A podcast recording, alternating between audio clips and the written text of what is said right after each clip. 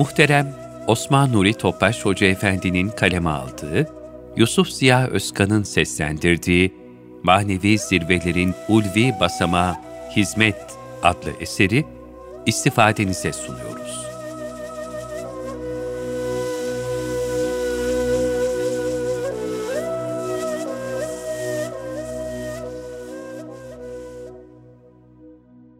Manevi zirvelerin ulvi basamağı, hizmet. Ashab-ı kiramın hayatında hizmet.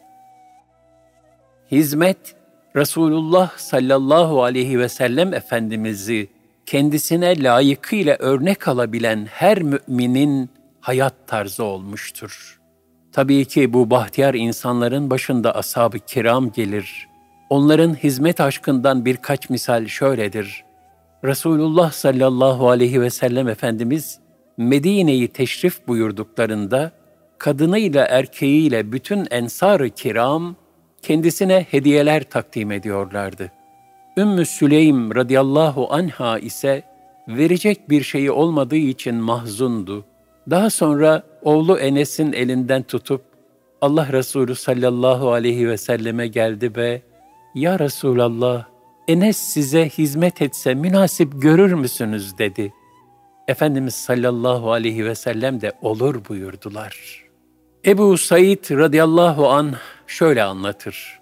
Biz mescidin inşaatına kerpiçleri birer birer taşırken Ammar radıyallahu an ikişer ikişer taşıyordu.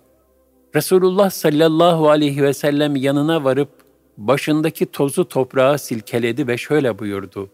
Vah Ammar!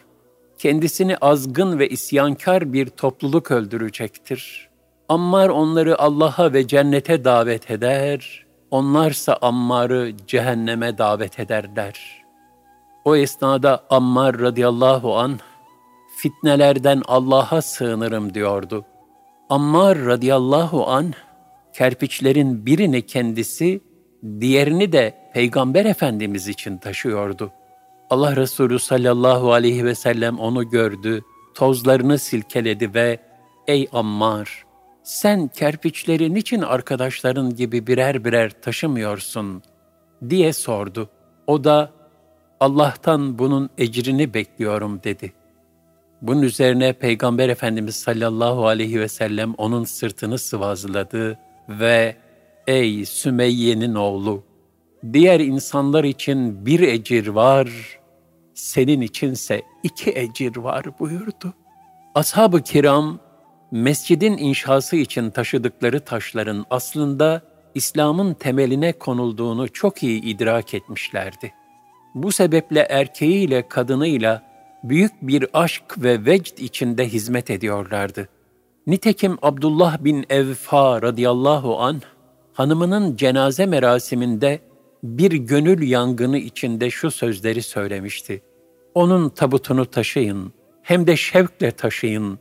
Çünkü o ve hizmetçileri temeli takva üzerine kurulan Peygamberimiz sallallahu aleyhi ve sellemin mescidi için geceleri taş taşırlardı. Biz erkekler de gündüzleri ikişer ikişer taşırdık. Hazreti Ömer radıyallahu an halifeliği döneminde bir kısım elbiseleri Medineli sahabi hanımlar arasında taksim etmişti. Geriye güzel bir elbise kaldı. Yanındakiler, ey müminlerin emiri, bunu da zevcenize verin dediler. O ise Allah Resulüne biat eden ensar kadınlarından Ümmü Selid buna daha çok hak sahibidir. Zira o Uhud savaşında bize kırbalarla su taşıyordu dedi. Hazreti Ömer radıyallahu an bu tavrıyla Allah yolunda hizmet eden kişilere daha çok alaka gösterilmesi gerektiğini de vurgulamıştır. Cerir bin Abdullah radıyallahu an ashabın Allah yolunda hizmet heyecanıyla nasıl bir fedakarlık ve cömertlik ruhuna sahip olduklarının bir misalini şöyle anlatır. Bir gün erken vakitlerde Resulullah sallallahu aleyhi ve sellemin huzurundaydık. O esnada Mudar kabilesinden kaplan derisine benzeyen alaca çizgili elbise ve abalarını delerek başlarından geçirmiş, neredeyse çıplak vaziyette olan, kılıçlarını kuşanmış bir topluluk çıka geldi. onları bu derece fakir görünce Allah Resulü sallallahu aleyhi ve sellemin yüzünün rengi değişti. Hemen evine girdi. Sonra da çıkıp Bilal'e ezan okumasını emretti. O da okudu. Sonra Bilal kâmet getirdi ve Efendimiz sallallahu aleyhi ve sellem namaz kıldırdı. Akabinden bir hutbe irade ederek şu ayeti kerimeyi okudu. Ey insanlar! Sizi bir tek nefisten yaratan, ondan zevcesini var eden ve ikisinden pek çok kadın ve erkek meydana getiren Rabbinize hürmetsizlikten sakının. Şüphesiz ki Allah hepinizi görüp gözetmektedir. En-Nisa 1 Sonra da şu ayeti okudu. Ey iman edenler! Allah'tan korkun. Herkes yarın için ne hazırladığına baksın. El-Haşr 18 Daha sonra her bir fert altınından, gümüşünden, elbisesinden bir ölçek bile olsa buğdayından, hurmasından sadaka versin. Hatta yarım hurma bile olsa sadaka versin buyurdu. Bunun üzerine ensardan bir adam, ağırlığından dolayı neredeyse kaldırmaktan aciz kaldığı bir torba getirdi. Ahali birbiri peşine sökün edip sıraya girmişti. Sonunda yiyecek ve giyecekten iki yığın oluştuğunu gördüm. Baktım ki Resul-i Ekrem sallallahu aleyhi ve sellem Efendimizin yüzü gülüyor. Sanki altın gibi parlıyordu. Sonra Efendimiz sallallahu aleyhi ve sellem şöyle buyurdu. İslam'da iyi bir çığır açan kimseye bunun sevabı vardır. O çığırda yürüyenlerin sevabından da kendisine verilir. Fakat onların sevabından hiçbir şey noksanlaşmaz. Her kim de İslam'da kötü bir çığır açarsa, o kişiye onun günahı vardır. O kötü çığırda yürüyenlerin günahından da ona pay ayrılır. Fakat onların günahından da hiçbir şey noksanlaşmaz. Fahri kainat sallallahu aleyhi ve sellem Efendimiz okuduğu ayetlerle fakir zengin bütün insanların bir anne babadan doğduğunu hatırlatmış, sonra da müminlerin birbirlerine yardım ederek ahirete hazırlık yapmaları gerektiğini bildirmiştir. Bunun üzerine ashab-ı kiram o fakir insanlara yardım edince de büyük bir sürur duymuştur. Sefine radıyallahu an Allah ve Resulü için hizmet etme aşkını şöyle anlatır. Ben Ümmü Seleme radıyallahu anha validemizin kölesiydim. Bir gün bana seni azat ediyorum. Ancak hayatta kaldığın müddetçe Resulullah sallallahu aleyhi ve selleme hizmet etmeni şart koşuyorum dedi. Ben de sen bu şartı ileri sürmesen de zaten ben yaşadığım müddetçe Resulullah sallallahu aleyhi ve sellem'den ayrılacak değilim dedim. O da beni bu şartla azat etti. Çok ibretlidir ki veda haccında takriben 120 bin sahabi mevcuttu. Bunlardan 100 binin üzerindeki sahabi dünyanın muhtelif bölgelerine giderek kendilerini Allah rızası uğruna hizmete vakfetmişler ve oralarda vefat etmişlerdir. Nitekim Hazreti Osman ve Abbas radıyallahu anhümanın oğullarının türbeleri Semerkant'ta, pek çok sahabinin kabri de İstanbul'da bulunmaktadır. Mekke ve Medine'de kalanlar da merkezi korumuşlar ve oradaki hizmetleri deruhte etmişlerdir. Halid bin Zeyd Ebu Eyyub el-Ensari radıyallahu anh'ın 80 küsür yaşına rağmen iki defa İstanbul surları önüne kadar gelmesi ve orada şehit olması, insanları hidayete çağırarak onları dünya ve ahiret saadetine kavuşturabilme hizmetinin cihan şumul örneklerinden biridir. Hizmet aşkı ve mesuliyeti onları dünyanın dört bir tarafına sevk etmiştir. Ebu Zibyan radıyallahu an şöyle nakleder. Ebu Eyyub el-Ensari radıyallahu an Rumlara karşı tertip edilen gazaya katıldı. Yolda hastalandı. Vefatı yaklaşınca şöyle dedi. Şayet ölürsem beni yanınıza alın ve ileri götürün. Rum topraklarına doğru gücünüz yettiğince uzağa taşıyın. düşman saflarıyla karşılaştığınızda beni oraya, adımlarınızın ulaştığı son noktaya defnedin. Fani ömrünü Allah yolunda hizmete adamış olan Ebu Eyyub el-Ensari radıyallahu anh, kendilerinden sonra fethe gelecek İslam ordularına mübarek cesediyle dahi bir iman ufku sergilemiş, böylece hizmetini ölümsüzleştirmiştir. Hizmet ruhunun muazzam misallerinden biri de Vehb bin Kepşe radıyallahu anh'tır. Bu mübarek sahabinin türbesi Çin'dedir. Çin'in Guangzhou şehrinde bir de Sa'd bin Ebi Vakkas radıyallahu anh'a nispet edilen bir makam mevcuttur. Sahabe ve ehlullah kabirlerinin bulundukları bölge halkının dini duygularının zinde tutulması ve korunmasında etkili olduğu bilinen bir tarihi gerçektir. Nitekim Orta Asya'da Semerkant, Buhara, Türkistan ve Taşkent gibi bölgelerde bunun örnekleri mevcuttur. Peygamber Efendimiz sallallahu aleyhi ve sellem onu Çin'de tebliğ hizmetinde bulunmak üzere vazifelendirmiştir. Halbuki o zamanın şartlarıyla Çin bir yıllık mesafededir. Bu sahabi oraya kadar gidip uzun bir müddet tebliğde bulunduktan sonra gönlünü kavuran Resulullah sallallahu aleyhi ve sellem hasretini bir nebze dindirebilmek ümidiyle Medine yollarına düşmüştür. Bir yıl süren çileli bir yolculuğun ardından nurlu Medine'ye vasıl olmuş. Fakat ne yazık ki Hazreti Peygamber sallallahu aleyhi ve sellem vefat etmiş olduğu için onu görememiştir. Hasreti bir kat daha artmış olarak Allah Resulü sallallahu aleyhi ve sellemin kendisine emrettiği hizmetin kutsiyetinin idraki içinde tekrar Çin'e dönmüş ve bu hizmetteyken ruhunu teslim etmiştir. Bunlar ancak büyük bir iman vecdiyle takat getirilebilecek muhteşem ve fedakarane hizmet tablolarıdır. Onların hizmet aşkı ve heyecanı bizler için ebedi kurtuluş yollarını aydınlatan parlak birer yıldız hükmündedir.''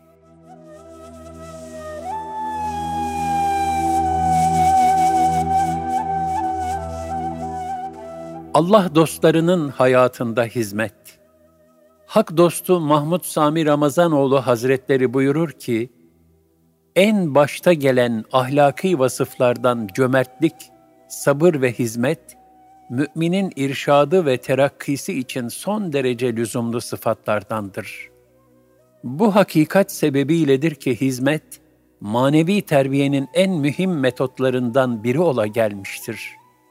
Nitekim Ubeydullah Ahrar Hazretleri, eriştiği manevi mertebeyi hizmetin bereketine atfederek, tahdisi nimet kabilinden şöyle buyurmuştur.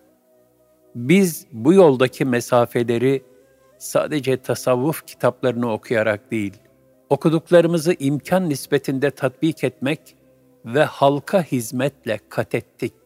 Herkesi bir yoldan götürürler. Bizi de hizmet yolundan götürdüler.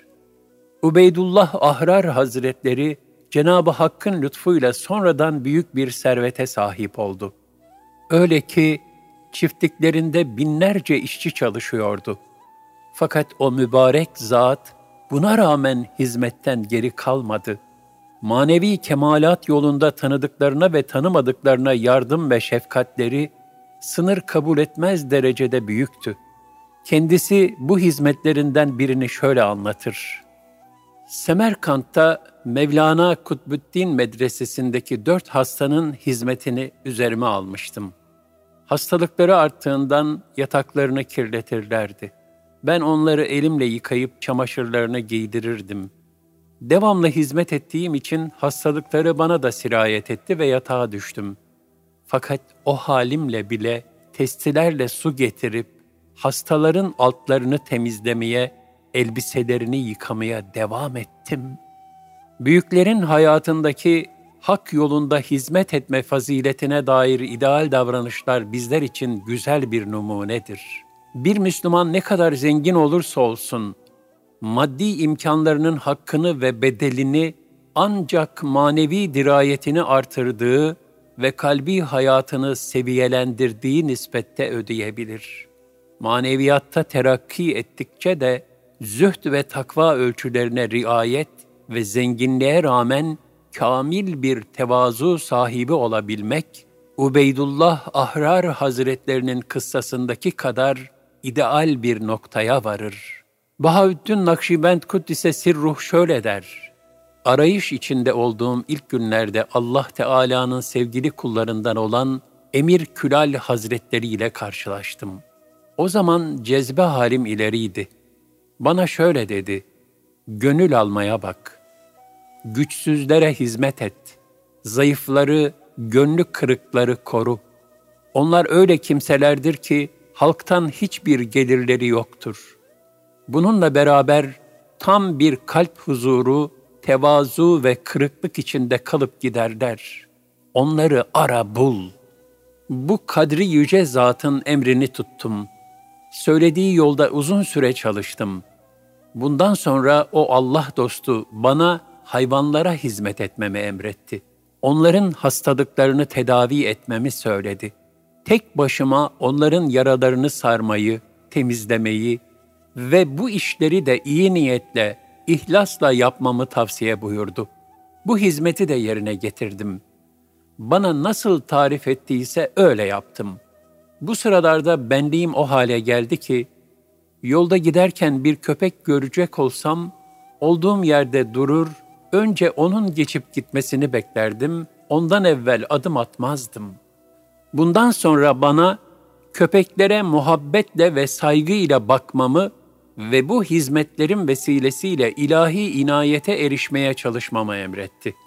Bu misal, Halik'tan ötürü mahlukata yine onun muhabbetiyle nazar ederek fedakarane hizmetin müşahhas bir tezahürüdür. Mevlana Hazretleri, şahsi noksanlıkların hizmetten uzak durmaya mazeret olmadığını ve her halükarda Allah yolunda bulunmanın lüzumunu şu sözleriyle ne güzel ifade eder. İster yavaş gitsin, ister acele koşsun. Arayan elbette aradığını bulur. Ey hak yoluna düşen kişi, isteğine iki elinle sarıl. Çünkü istek iyi bir kılavuzdur. Topal da olsan, sakat da olsan, uyuklasan, hatta kusurlu da olsan, yine onun yolunda ol.'' ona doğru sürün, onu yani Allah'ı Celle Celaluhu'yu ara. Allah yolunda sürüne sürüne çevgen önündeki bir top gibi ona doğru koş. Bazen söz söyleyerek, bazen susarak, bazen koklayarak her taraftan o hakikat padişahının feyz kokusunu almaya çalış. Uykun varsa bile hak yolunda uyu.'' yoldan kalma. Allah yolunda uyurken belki kamil bir yolcu rastlar da seni gafletten ve uykudaki hayallerden kurtarır. Hak dostu Marufu Kerhi Hazretlerinin şu kıssası ne muazzam bir hizmet ufku sergilemektedir. Yaşlı ve muzdarip bir hasta Marufi Kerhi Hazretlerine misafir olmuştu. Adamcağız bir çareydi saçı dökülmüş, yüzünün rengi uçmuştu. Canı vücudunu bir çengel gibi parelemekteydi.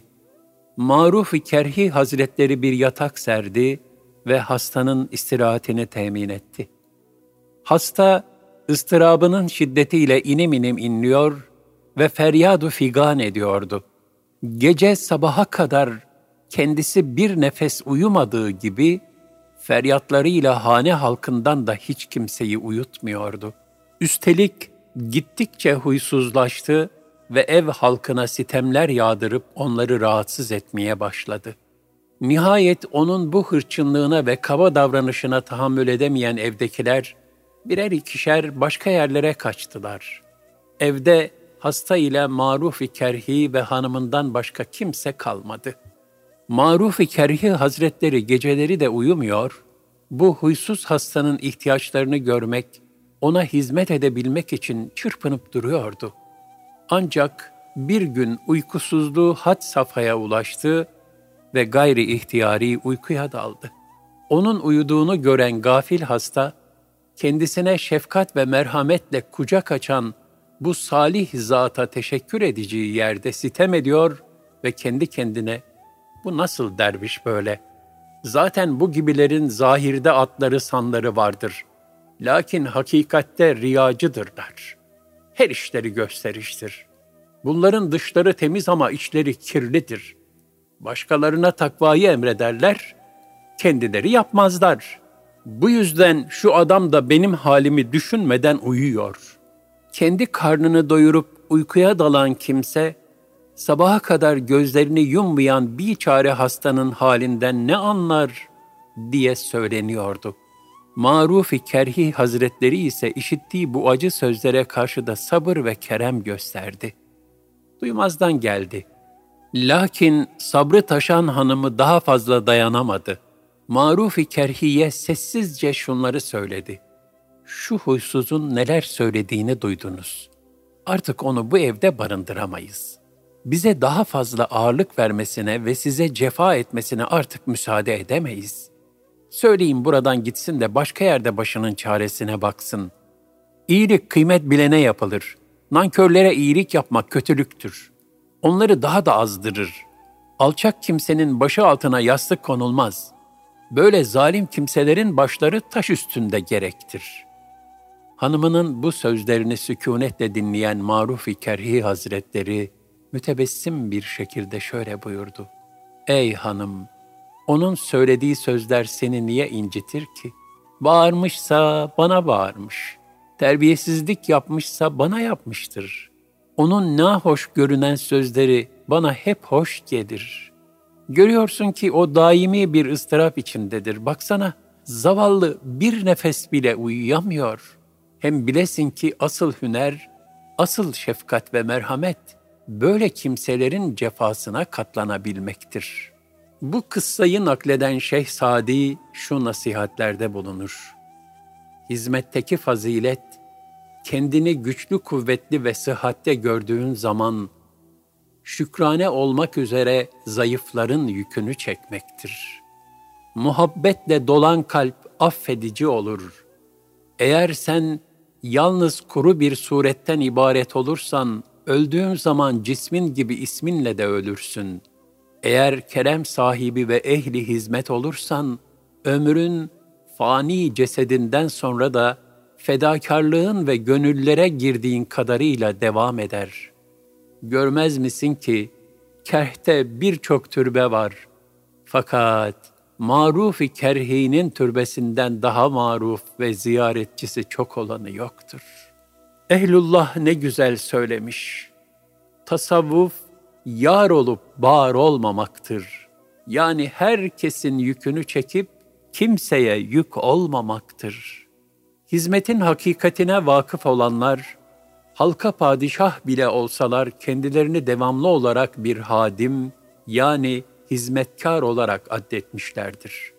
Koca Osmanlı padişahı Yavuz Sultan Selim Han'ın mübarek beldeler devletine emanet edilip de hutbede kendisi hakkında Hakimül Haremeyn Şerifeyn iki şerefli belde olan Mekke ve Medine'nin hakimi denilince yaşlı gözlerle hatibe itiraz edip bilakis Hadimül Haremeyn Şerifeyn, iki şerefli belde olan Mekke ve Medine'nin hizmetkarı deyiniz diye düzeltmesi de hep ulvi bir hizmet anlayışının ve kulluktaki asıl gayeyi idrakin bir tezahürüdür.''